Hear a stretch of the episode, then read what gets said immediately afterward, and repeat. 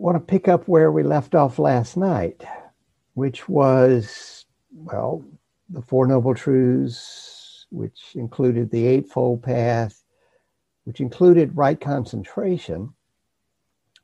Right concentration was defined as the four jhanas, and the description of the four jhanas starts off secluded from sense desires, secluded from unwholesome states of mind. And this refers to the abandoning of the five hindrances. Uh, the hindrances get mentioned quite a lot. They're mentioned as one of the practices in the fourth establishment of mindfulness. And they show up in the gradual training just before the jhanas. So basically, the abandoning of the hindrances is what we're after when we're generating access concentration. access concentration means you're fully with the object of meditation. And if there are thoughts, they're not pulling you into distraction. Hindrances are distractions. Okay, so the method we're using to abandon the hindrances is generate access concentration. But sometimes these hindrances can be a bit more persistent, and we need to address them, particularly not just come back to the breath. So, in the second discourse in the long discourses, Digha Nikaya number two, uh, the Samannaphala Sutta, we find this paragraph on the hindrances. Having abandoned covetousness for the world, one dwells with a mind free from covetousness. One purifies one's mind from covetousness. So the first hindrance here is given as covetousness. In other places, it's given as the desire for sensual gratification or just simply sense desire. It's the wanting aspect of the mind. Uh, this comes up quite a lot. I mean, you're sitting there meditating and you're like, I wonder what I'm going to have for supper tonight. Or I wonder, yeah, maybe I should uh, get a new blanket. This one's kind of rough. Or, I mean, the, the possibilities are endless. Your, your trip to Hawaii, you're planning for after COVID. That's the wanting mind. Sometimes it actually is covetousness, wanting something that somebody else has. But hopefully, we've mostly progressed beyond that, and it's just simple wanting. The Buddha compares covetousness or sense desire to a bowl of water that has many colored dyes poured into it. And if you look into the bowl, you cannot see your reflection. The, the colored dyes get in the way. In the same way, uh, the wanting mind colors reality.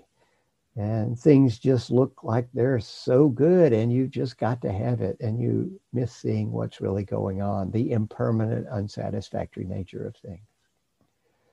Buddha also compares sensual desire to being in debt. Suppose a man were to take a loan and apply it to his business, and his business were to succeed so that he could pay back his old debts and would have enough money left over to maintain a family. He would reflect on this, and as a result, he would become glad and experience joy. So if you're in debt, you have to keep working. You have to keep paying off the debt.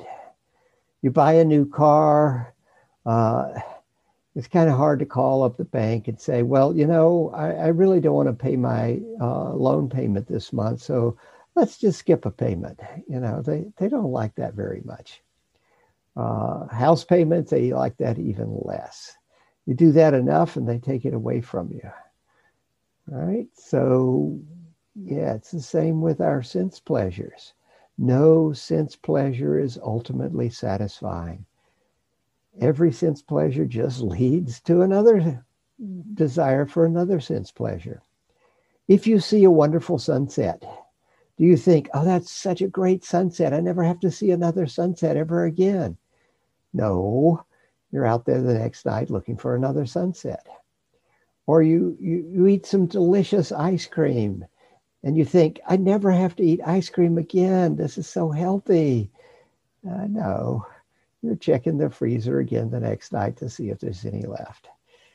Right? So, sense desires, they're never ultimately satisfying. They may be temporarily satisfying, but they tend to want more or get it again or whatever.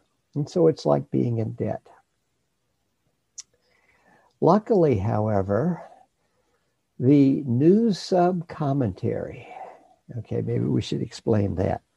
So for each of the suttas, there is a commentary that was written, let's say, five to 800 years after the Buddha's passing, right? It's uh, someone explaining what they think the sutta says. And eventually, these commentaries were collected into what we usually are referring to as the commentaries uh, about the 5th century AD. Uh, the most famous one being the Visuddhimagga. But for each sutta, there are individual commentaries, including for the Samannaphala Sutta we're discuss, discussing part of tonight. But then there's a sub commentary which explains the kind of hard to understand points in the commentary. And then there's the new sub commentary, which explains the kind of un- hard to understand points in the sub commentary, explaining the un- hard to understand points in the commentary, explaining the hard to understand points in the suttas. Yeah? Yeah, right. Anyhow, this stuff exists. And sometimes the commentaries do have useful information, and sometimes you're left scratching your head. But this information is actually quite good. It says there are six things to be developed for the abandoning of sensual desire. And they are learning the sign of the unattractive, that is, the repulsive nature of the body, application to meditation on the unattractive, guarding the doors of the sense faculties, moderation in eating, and noble friends and noble conversations may not be the list you are hoping for. Learning the sign of the unattractive, that is, the repulsive nature of the body, and application to meditation on the unattractive. So at the time of the Buddha, if you had a lot of lust, they would send you to meditate in the charnel grounds. Now, a charnel ground is not like a cemetery. A cemetery is actually a very pleasant place. You know, they keep the grass cut, all the little statues, one of my friends, when I was traveling, told me if you can't find a place to sleep, go sleep in a cemetery. Nobody will bother you. And it was good advice. And I actually took that advice one time. So, yeah. But a charnel ground, that's really different. If you were rich, then you had a cremation and they burned your body and there was just ash left. But if you were poor, you couldn't afford a cremation. So they took your body to the charnel ground and dumped it for it to be eaten by various creatures and rot and smell. And so, if you had a lot of lust, they sent you to the charnel ground. You're supposed to sit down in front of a rotting corpse and meditate on the fact that you and the one you're lusting after are going to wind up like that. This is probably not going to be particularly useful in case you're assailed by the hindrance of sensual desire. Okay, one, we don't have any charnel grounds around here, and uh, two, yeah, not not so so much going to work. There's guarding the doors of the sense faculties what it says uh, when one sees a sight with the eye, one does not grasp at the signs or secondary characteristics, lest evil, unwholesome states overcome one. So, for example, you're walking down the street and you see something in the window that, oh, yeah, it's one of those and it's on sale. You know, those things are really fantastic. I mean, if you have one of those, you can, I mean, I mean, you were just walking down the street. That's all that was going on. But your sense faculty happened to light on the one of those on sale, and sensual desire arose. Walking down the street would be seeing they have those and keep walking. Uh, when you're walking down the street and you pass a bakery, you notice the bakery always has its door open. Yeah, that's so the smell can come out and grab your nose and drag you in right?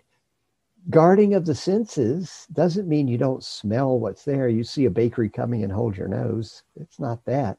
You see a bakery coming, you exhale deeply. When you get to the door, you inhale deeply, you enjoy the smell and keep walking, right? You're guarding your sense faculties. You don't get caught in what's going on. Moderation in eating. Uh, on most retreats, the only real excitement is food. You know, there's just not much else going on. The breath is not terribly exciting. Uh, yeah, walking meditation. I mean, you're just going back and forth, not terribly exciting. Uh, food, though, yeah, that can be a problem because if you indulge too much in food, it leads to you wanting to indulge more in food. So tuning down the amount of eating is a helpful thing on the spiritual path. And noble friends and noble conversations. I'm going to defer talking about that for the moment. As I said, this may not be the list you wanted. I really wish I had a better list to give you. Uh, on that first retreat with Ayya Khema, when she talked about the hindrances, she prefaced it by saying, Pay attention. You may find that one of these hindrances is your hindrance. And yeah, the first essential desire, is like, yeah, that's that's probably me. And yep, as she read off the rest of them, yep, that first one. So yeah, I really wish I had a better list to give you. So I would have that list. The best thing I can tell you is if you're trapped in wanting, if you've got sensual desire coming up, you should see that everything is less than perfect. This thing, this person, this idea, whatever it is, it may seem like it's really great, but it's less than perfect. If it's a person, uh, they're less than perfect. You know, uh, Ms. Right found Mr. Right a long time ago, and they're not interested in us. Right. So, uh, I mean, unless, of course, you're perfect, which, you know, I don't run into many people like that. And whatever it is, it's got its flaws. I mean, maybe it's a really fine piece of art that you know you now have to raise your insurance premium for because it costs so much money that if it were to get stolen or lost or whatever yeah you, you have to i mean there's always something to worry about. So if you're caught in sensual desire look at the defects in whatever it is you're desiring. That's the best thing i can tell you to do the second of these hindrances.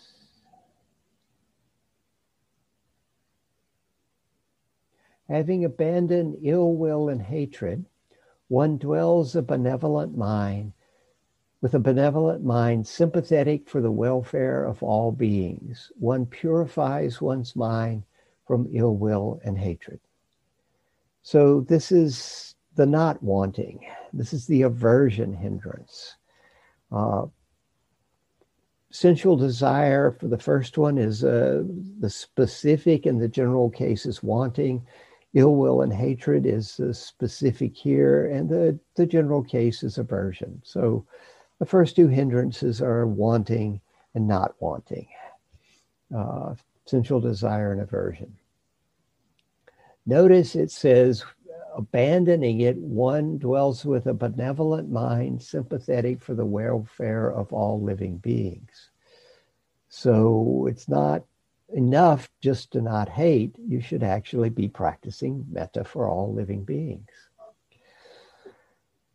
Buddha compares ill will and hatred to a bowl of water sitting over a fire that's boiling, bubbles, steam. You look into it, you can't see into the depths. It's the same with ill will and hatred. It covers colors your mind so much you can't really see what's going on. There's also uh, something in the commentary that I think is quite helpful. It says that anger and ill will is like picking up hot coals and throwing them at someone. If the other person has any sense, they don't try and catch the hot coals and throw them back. They just jump out of the way. But you're guaranteed to get burned if you're throwing hot coals. All right. So, yeah, ill will and hatred is always going to burn the one who has it. There's a story in the suttas about this Brahmin that comes to see the Buddha. And he's really upset because you see, his younger brother had come to see the Buddha a few days before, and the Buddha had uh, corrupted his younger brother, and the younger brother had become a monk in the Buddha's dispensation. And so this Brahmin is giving the Buddha what for, and going on and on. When he finally pauses for a breath, the Buddha says, Excuse me, do you ever give a feast? Of course, I give a feast. Do you prepare nice foods for the feast? Of course, I prepare nice foods for the feast. Well, Brahman, suppose you were to give a feast and nobody came. To whom would the food belong? Belong to me. Just so, Brahman, I'm not coming to your feast. Well, the Brahman was so impressed that he too became a monk. And of course, as in all stories, they all became fully awakened. But yeah, if somebody's angry at you, there's no law that says you have to get angry back at them. Of course, if you keep your equanimity, they might get even more upset because you're not getting upset. But uh, you don't have to add to the problem by getting even more angry. The Buddha also compares ill will and hatred to being physically ill. Again, suppose a man were to become sick, afflicted, gravely ill, so that he could not enjoy his food and his strength would decline. After some time, he would recover from that illness and would enjoy his food and regain his bodily strength. He would reflect on this, and as a result, he would become glad and experience joy. So, ill will and hatred is like being physically ill. If you're physically ill, you don't feel well, you can't think straight, you're hot, you can't do what you want to do. If you're overcome with ill will and hatred, you don't feel well, you can't think straight, you're hot, you can't do what you want to do. They don't call it ill will for nothing. But luckily, there are six things to do for overcoming ill will and hatred. And they are learning the sign of loving can- kindness, application to meditation on loving kindness, reflection on the ownership of action, abundance of wise reflection, noble friends, and noble conversations. So, learning the sign of loving kindness and application to uh, meditation on loving kindness. So, if you're overcome with aversion, you've actually got a very pleasant antidote. Start doing some metta. You don't have to do the metta for the person that you're averse to do the metta for somebody. Do it for yourself. Do it for your best friend. Do it for the Dalai Lama. Okay? Just get your mind away from the aversion and into doing the metta. And this is a very helpful thing. So if you're following your breath, yeah, you get distracted. It's aversion. You label it hating, ill will, aversion, whatever. Relax, come back. But if you keep going there, it's like, all right, so drop the attention on the breathing and start doing metta. And do the metta till you think that you're calmed down. And then you can either continue doing metta or go back to the breathing. All right? Metta is a very powerful practice. If they were to come to me and say, you can only do one practice, choose, I'd choose metta. Wouldn't even have to think about it. It'll get you quite concentrated. It feels really nice. It leaves you in a really powerful space. If you do it enough and keep your mindfulness up afterwards, yeah, insights can come flowing in. I've had that happen multiple times. Uh, defining dukkha as bummer, yeah, that showed up on a walk, on a retreat where I was doing lots of metta. You know, I'd gotten concentrated through metta practice, and that insight came to me. So there's, yeah, there's lots of possible uses for metta. Uh, tell you a story. In uh, 1975, I got divorced. It was it was an unpleasant experience. You see, she, yeah, you don't need to know, right? So, uh, 10 years later, I go on this first meditation retreat with Ayya Khema. And when Ayya Khema gets to the difficult person, she said, think of your enemy, you know, and give them some flowers or whatever, you know. And I knew who my enemy was. Anybody that had, I didn't want to give her any metta. I didn't want to give her anything positive, but the teacher said to do it. So, all right, you're going to have a little metta. And then the next day I had to do it again and again every day. I really liked the metta practice everything but that little bit of it, but you know, it kind of made sense. You know, it was very reluctant. to have a little metta. And Ayya Khema also said, start every meditation with metta. And since I like metta, I started every meditation period with 10 minutes of metta, which meant every day I'm giving my ex-wife some metta over the next five years, my attitude towards her changed from, I hate your guts, to, gee, I wish you hadn't done that. And then suddenly I get a letter from her. And in the letter, she apologizes and says, I was wrong.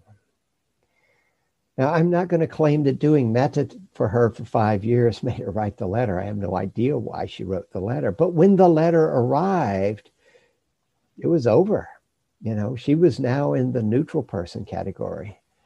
And I had to find a new difficult person. Of course, that's pretty easy. There are plenty of politicians around. So there's a handful right at hand everywhere you go.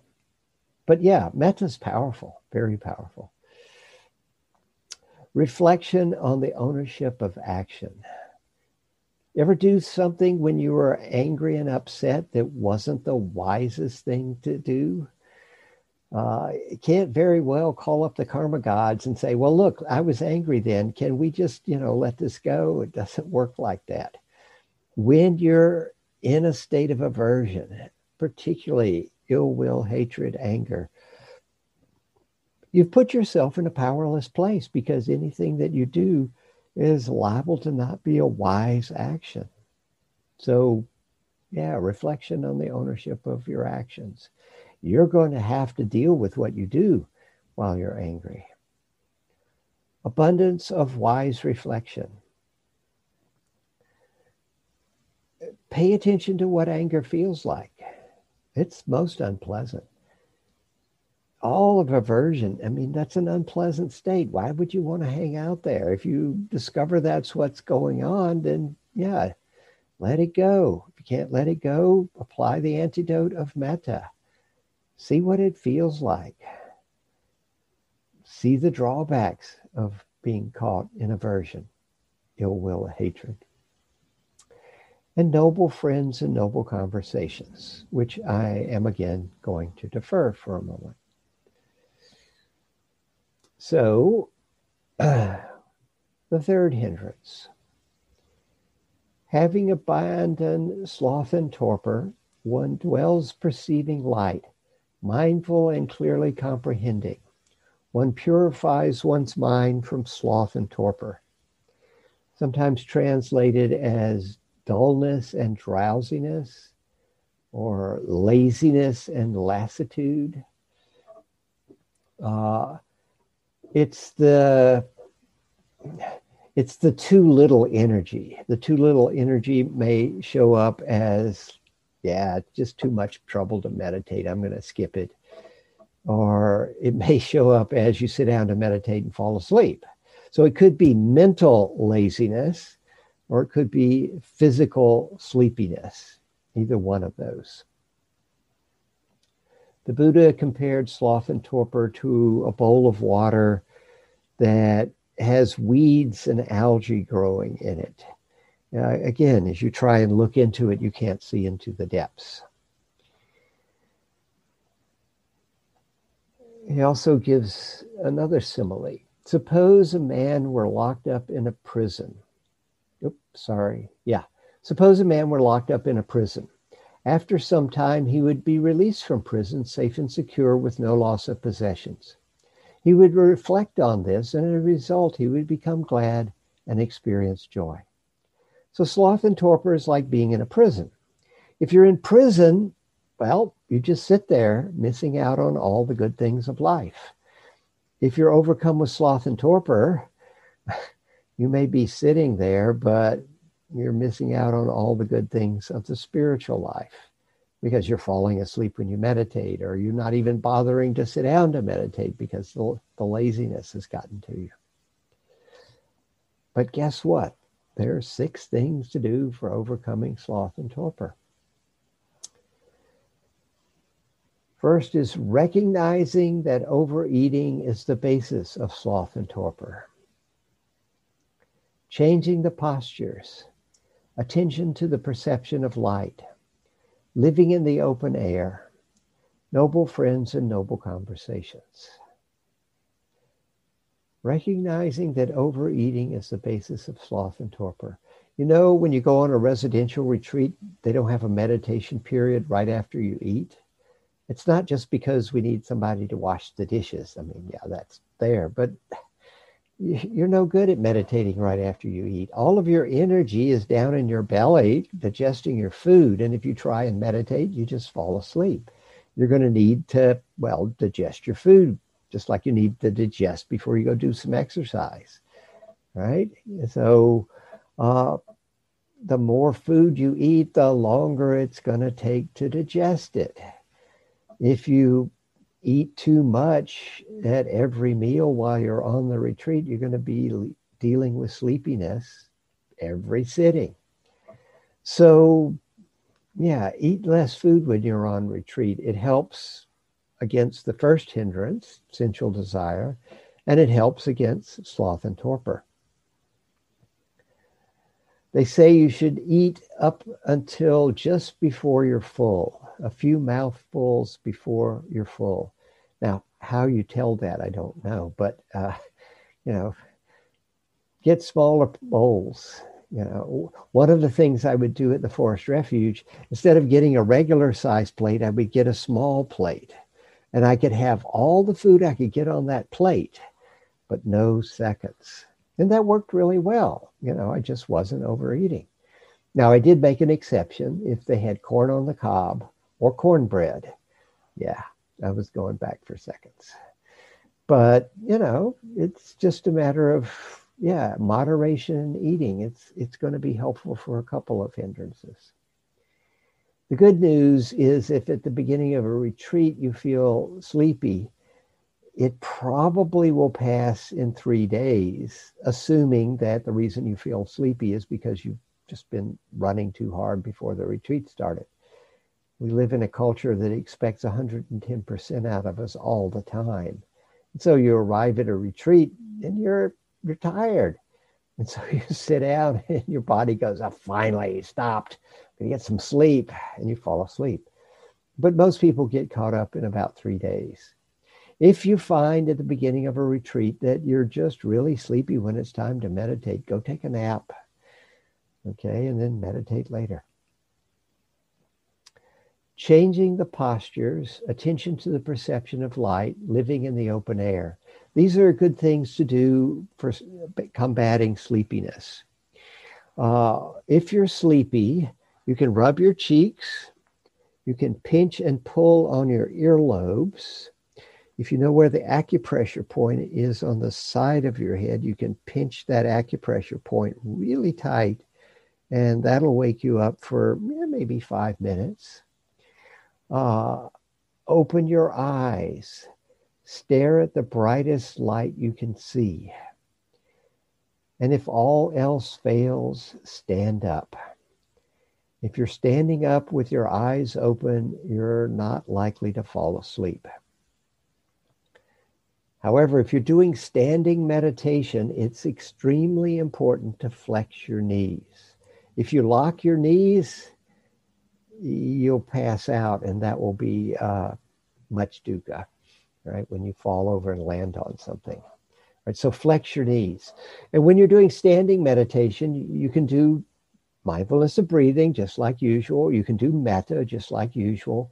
Or you can put your attention in your feet and notice just the very subtle movements that you're making to keep your balance. When you're standing rock still, you're, you're, there are little tiny movements going on, and that actually is a very good thing to focus on when you're standing.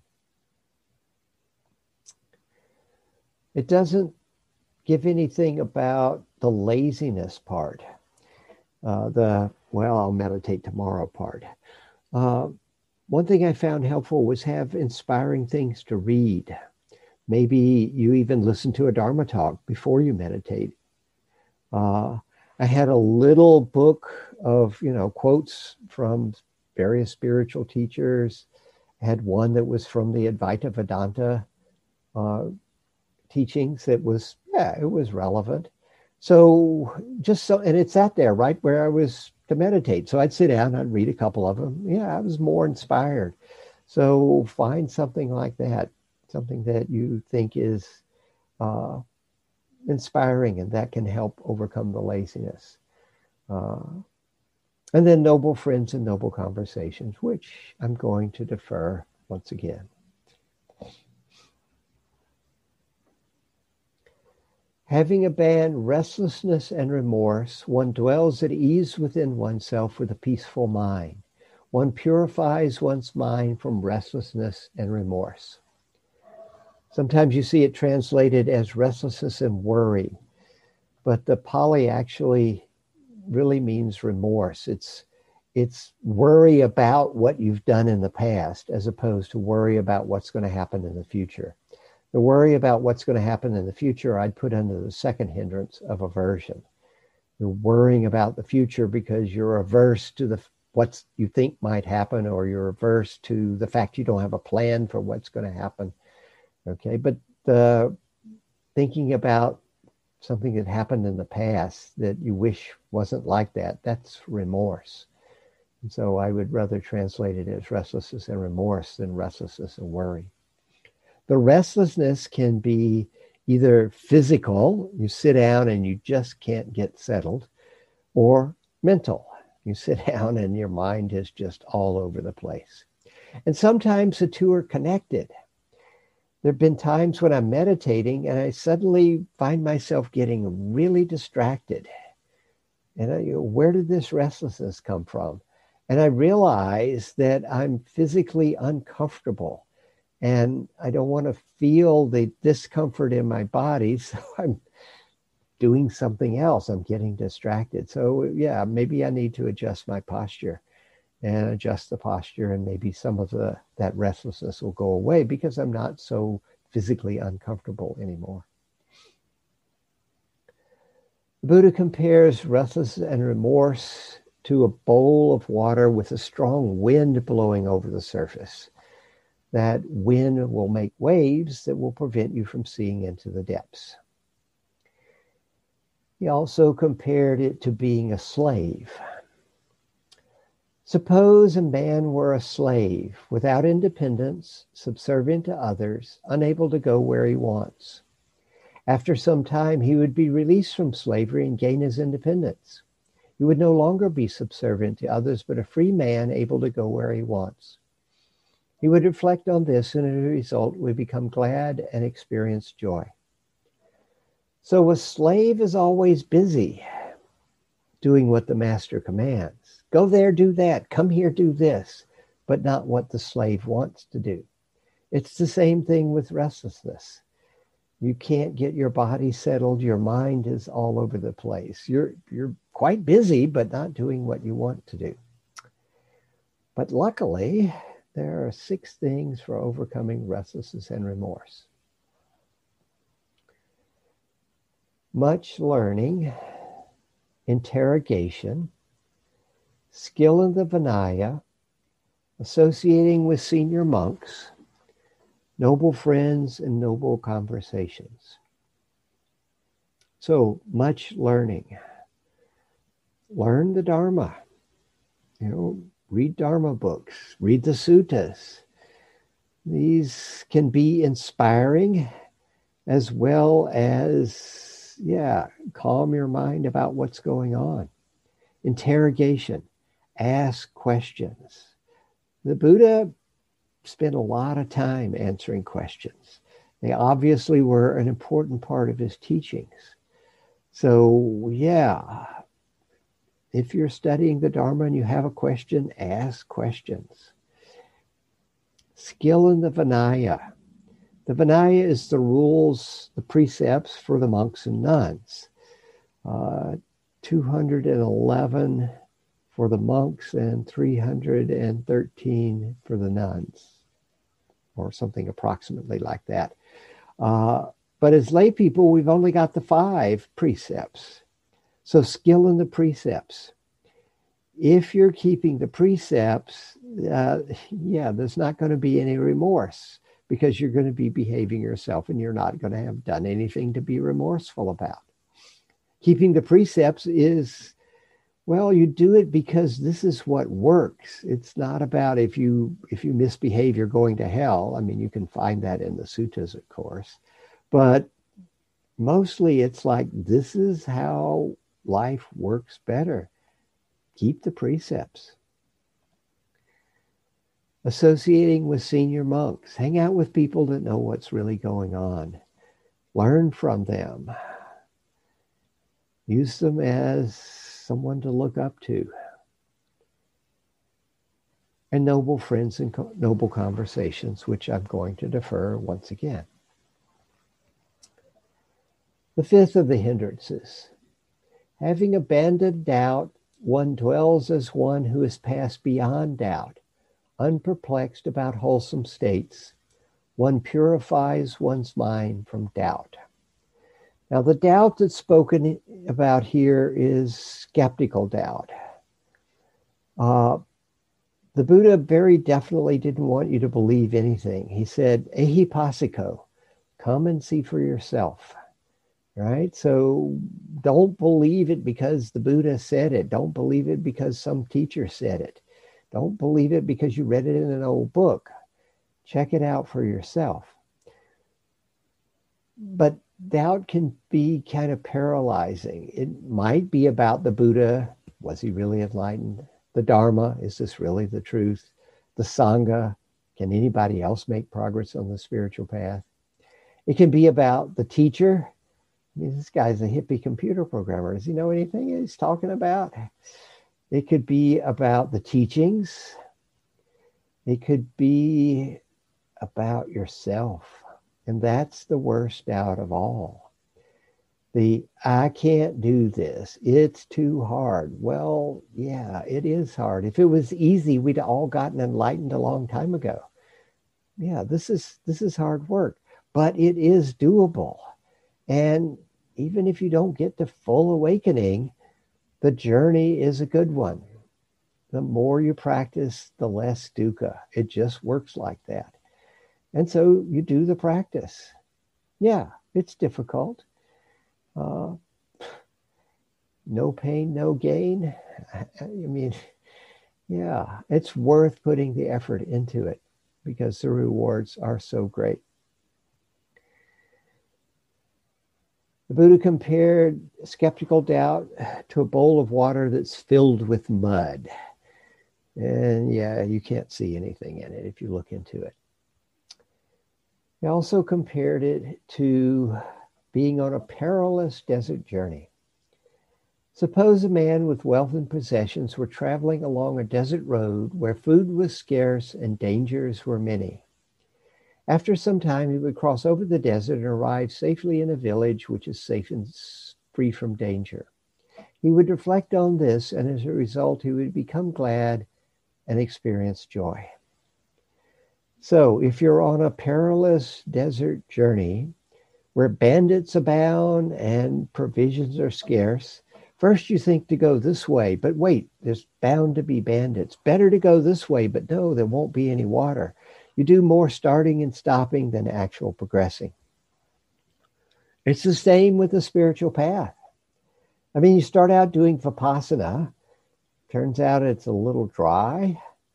You know, you want something with a, a little more juice with it. So you switch to Tibetan. I mean, they got they got all these colorful things. Look at their paintings. Uh, they got horns. Yeah, so you start doing Tibetan practice, but turns out it's a little too Baroque, a little too Catholic, maybe. Uh, Zen, that's where it's got to be. I mean, you know, look at their gardens; they're really cool, and and and they got these great stories. So you start doing Zen practice. Turns out they hit you with a stick. Sufi dancing, Sufi dancing. I mean, you're not getting anywhere. You're just dilly dallying. A dilettante meditation practitioner. I've heard it said if you really want to know where a spiritual path leads, you're going to need to follow it for five years. Now, this doesn't mean if you start out on a spiritual path and it just doesn't seem right that you have to stick there for five years. I mean, yeah, move on, find something else. But if you continually find yourself looking for something better, it may not be the path, it may be the seeker. Find something that seems like it's going to work and follow it to see where it goes. There are six things to be developed for overcoming skeptical doubt. They're very similar for restlessness and remorse. Much learning, interrogation, skill in the Vinaya, resolution, noble friends, and noble conversations. So, yeah, the best way to overcome doubt is to examine the path, examine the teachings, learn what's going on, ask questions. There's no such thing as a invalid question. Well, there are, you know, but there even invalid questions deserve an answer pointing out why they're invalid. So, keep the precepts. The easiest thing to test out the path is keep the precepts. Does keeping the precepts make your life better? If it does, hey, there might be something to this. And then resolution. Resolve to follow the path that you've set out on far enough to see where it goes. And noble friends and noble conversations. which are antidotes for all of the hindrances. Not exactly antidotes while you're sitting and meditating, but it's something you definitely want to cultivate. There's the story of Ananda, who was the Buddha's attendant, and another monk having a discussion about what was the most important part of the spiritual path. Now, Ananda was uh, a very gregarious and outgoing soul. And so he thought that noble friends and noble conversations were half the spiritual life. And the other monk he was discussing this was the meditation master. And he said that meditation was the most important of the part, most important part of the path. And so, as always happens, they argued back and forth and they go to see the Buddha, salute, sit down to one side. And Ananda says, Venerable Sir, I say that noble friends and noble conversations are half the holy life. And the Buddha replies, Do not say so, Ananda. Noble friends and noble conversations are the entire holy life. It's really important to have noble friends with whom you can have noble conversations people who, when you get lost in your greed or aversion go, yeah, you're just lost in greed, or yeah, you're in your aversion again. You want friends that will call you on your stuff in a way that is very loving that you can hear and help you deal with these sort of things. When I was in Jack Kornfield's teacher training program, one of the things that we did each time we got together was meet with some other teacher. You know, the Bay Area is full of Dharma teachers, and we imported a few from other places as well. One day we went to see Yvonne Rand, who was the Zen teacher who blew the whistle on the sex scandal at San Francisco Zen Center. She she recently passed away, but she was brilliant and fierce, both. And she was probably the most helpful teacher of any that we visited. The two things that really stuck with me that she said is one, don't believe your own publicity. And two, you must have friends that will call you on your stuff. And that having friends that will call you on your stuff is absolutely essential. You know, if if if everybody's telling you, "Oh, everything you do is great, everything you do is wonderful," I mean, yeah, that's nice to hear, but you don't grow, you don't learn about your mistakes or anything else. You want people around you that, yeah, are noble friends and can lovingly tell you when you're doing something weird. People with whom you can have noble conversations, discussing the Dharma. Yeah, this is the things that are really helpful for overcoming these five hindrances. So, when one sees that these five hindrances are unabandoned within oneself, one regards that as a debt, as a sickness, as confinement in prison, as slavery, as a desert road. But when one sees that these five hindrances have been abandoned within oneself, one regards that as freedom from debt, as good health, as release from prison, as freedom from slavery, as a place of safety. Quite secluded from sense pleasures, secluded from unwholesome states of mind, one enters and dwells in the first jhana.